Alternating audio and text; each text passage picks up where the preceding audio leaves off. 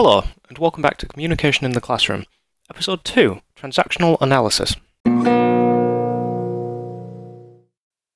So, transactional analysis is a way of looking at social interactions between people developed in the 40s by a guy called Eric Berne. He was a psychiatrist um, that started applying game theory to the way of seeing how people how people are social with each other, and um, and the initial gist is an overall model with things called ego states and then transactions between various ego states, uh, with those states being being akin to a particular mode in which a person is approaching some some communication.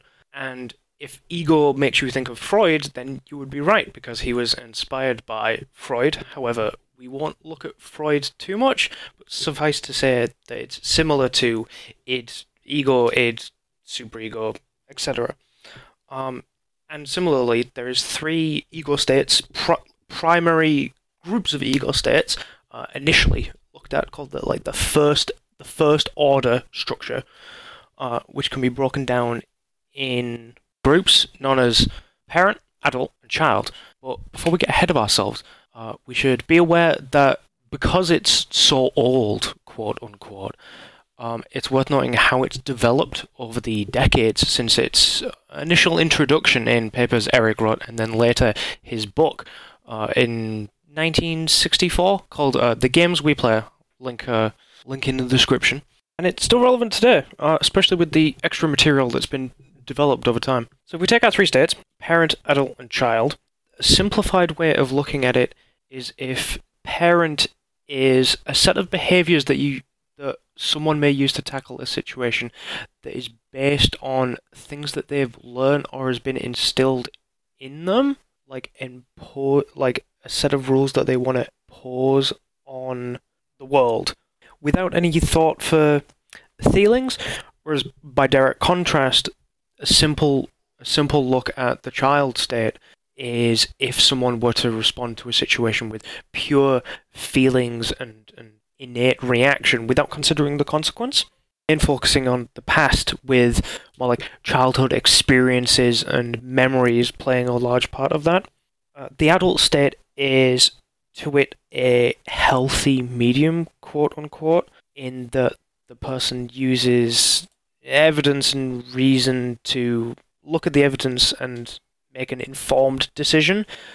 Important to note is that uh, it's rare that a person will fully occupy and utilize one of these ego states because life is not so black and white, and it's a it's a mix of of all of them. However, Burns specifically defined a distinct ego state as a consistent pattern of feeling and experience directly related to a corresponding consistent pattern of behavior. So, unlike unlike Freud and a lot of uh, psychoanalysis, focuses on measurable behavior that you can look at, which is the important part, and it's like an average of, of them. So, with our three ego states parent, adult, child with two interlocutors engaging in social interaction, you will have transactions between them, hence transactional analysis. To and fro being, referred being referred to as the stimulus and response, respectively the different states, there's a few flavors that they come in that can be used as ways that people give stimulus and response, uh, which are simple ones would be uh, the nurturing parent, which is like a more positive aspect, where we use it to take responsibility for others, to care for them, and to treat them as a child, which is potentially negative. Uh, critical parent, which is the more obviously negative one. We use it to criticize, blame. Uh, this is mainly the sub substate in which we uh, apply previously hard learned uh, rules and uh, and try and enforce conformity. With adult, it only ever stays as just adult because it's kind of the uh, average me average functional person mean that you want to be having communication in. Um, with child, uh, two main subsets, which would be free child, which is, as it may sound, uh, free, where we let our emotions rule us. Uh, it's not constrained, we do what we want, just let our feelings take over, basically. And there's adapted child, which is where instead of that, we allow ourselves to be controlled. Like we let pressure from a parent, like be, let us be conformed, um, in in return for positive recognition. Our emotional need for endorsement, uh, like outweighs the those underlying feelings that would exist in a child state.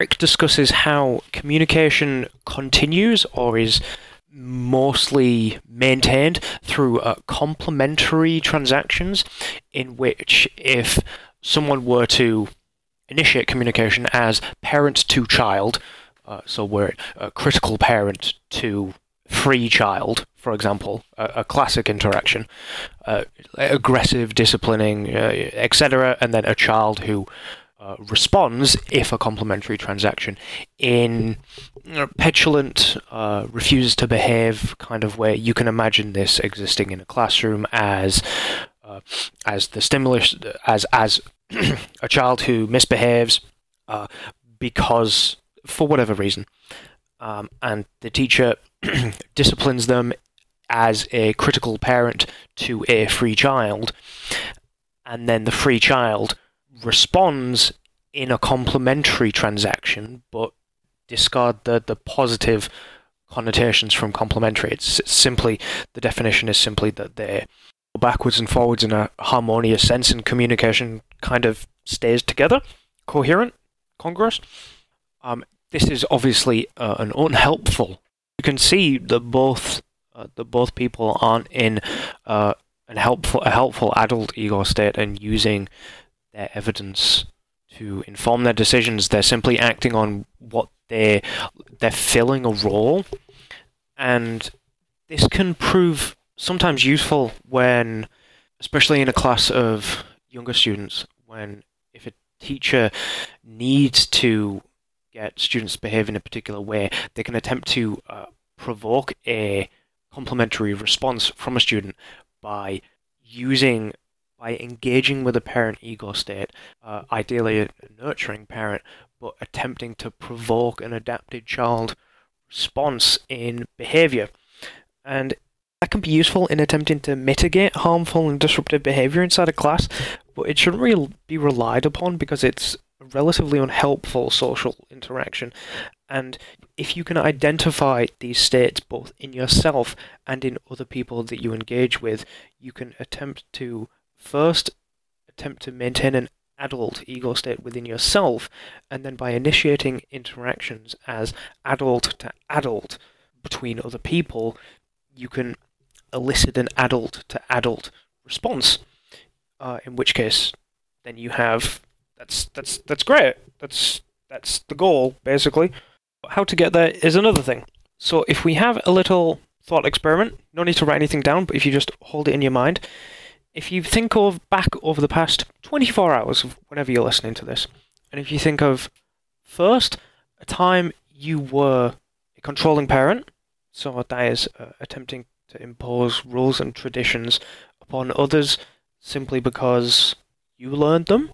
It's it's fine to have done so. Everybody does. Um, a time you were a nurturing parent, so to take responsibility for others intentionally treating them as a child ego state, potentially patronizing. Times you were an adult, uh, objectively using evidence to inform your decisions in, in the present. It's an important part of the adult state. Uh, a time in the past 24 hours that you were the free child, so when you just let your emotions make decisions for you rather than really thinking about it. And then a time that you were an adapted child.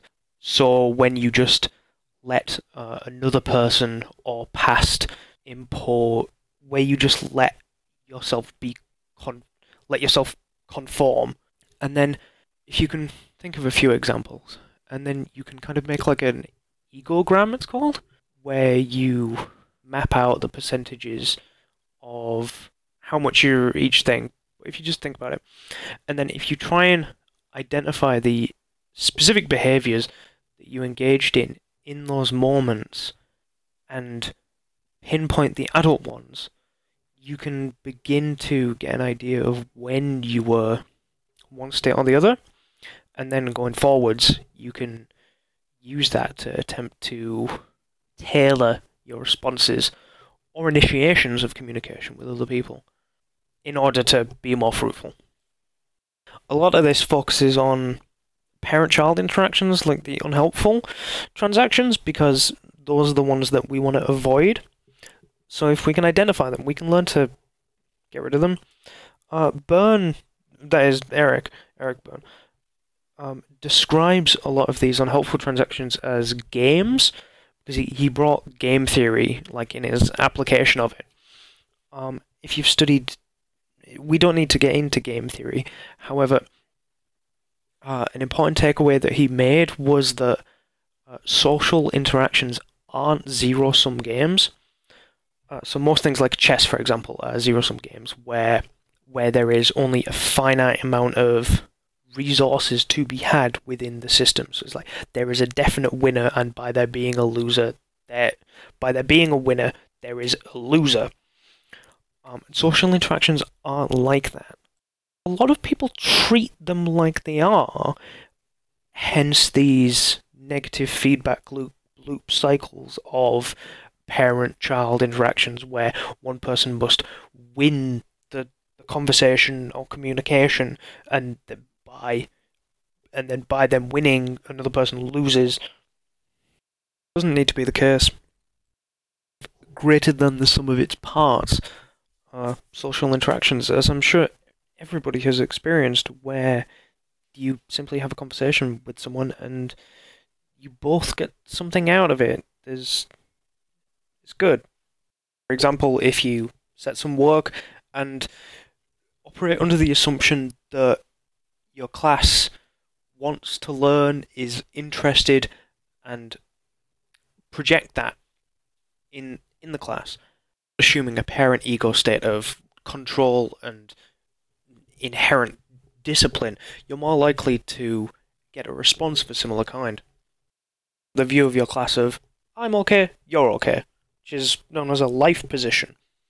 And that can change to negative ones, whereas I'm okay, you're not okay, such like critical parent free child kind of aspect, or I'm not okay, you're okay, um, submissive, diminutive, ref- like non-creative kind of child just goes along with things, doesn't engage, um, or I'm not okay, you're not okay, like a again with critical parent free child, but the example being a riotous class where the teacher has given up on controlling them and then the class does whatever they want and no productive learning is happening.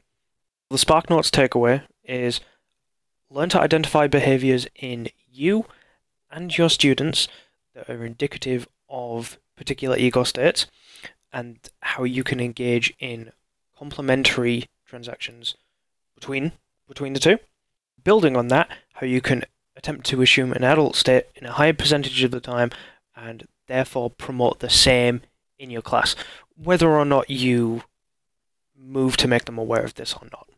Um, as always, uh, I highly encourage the further watching and reading um, as referenced in order in the description, and I'll see you on the next one.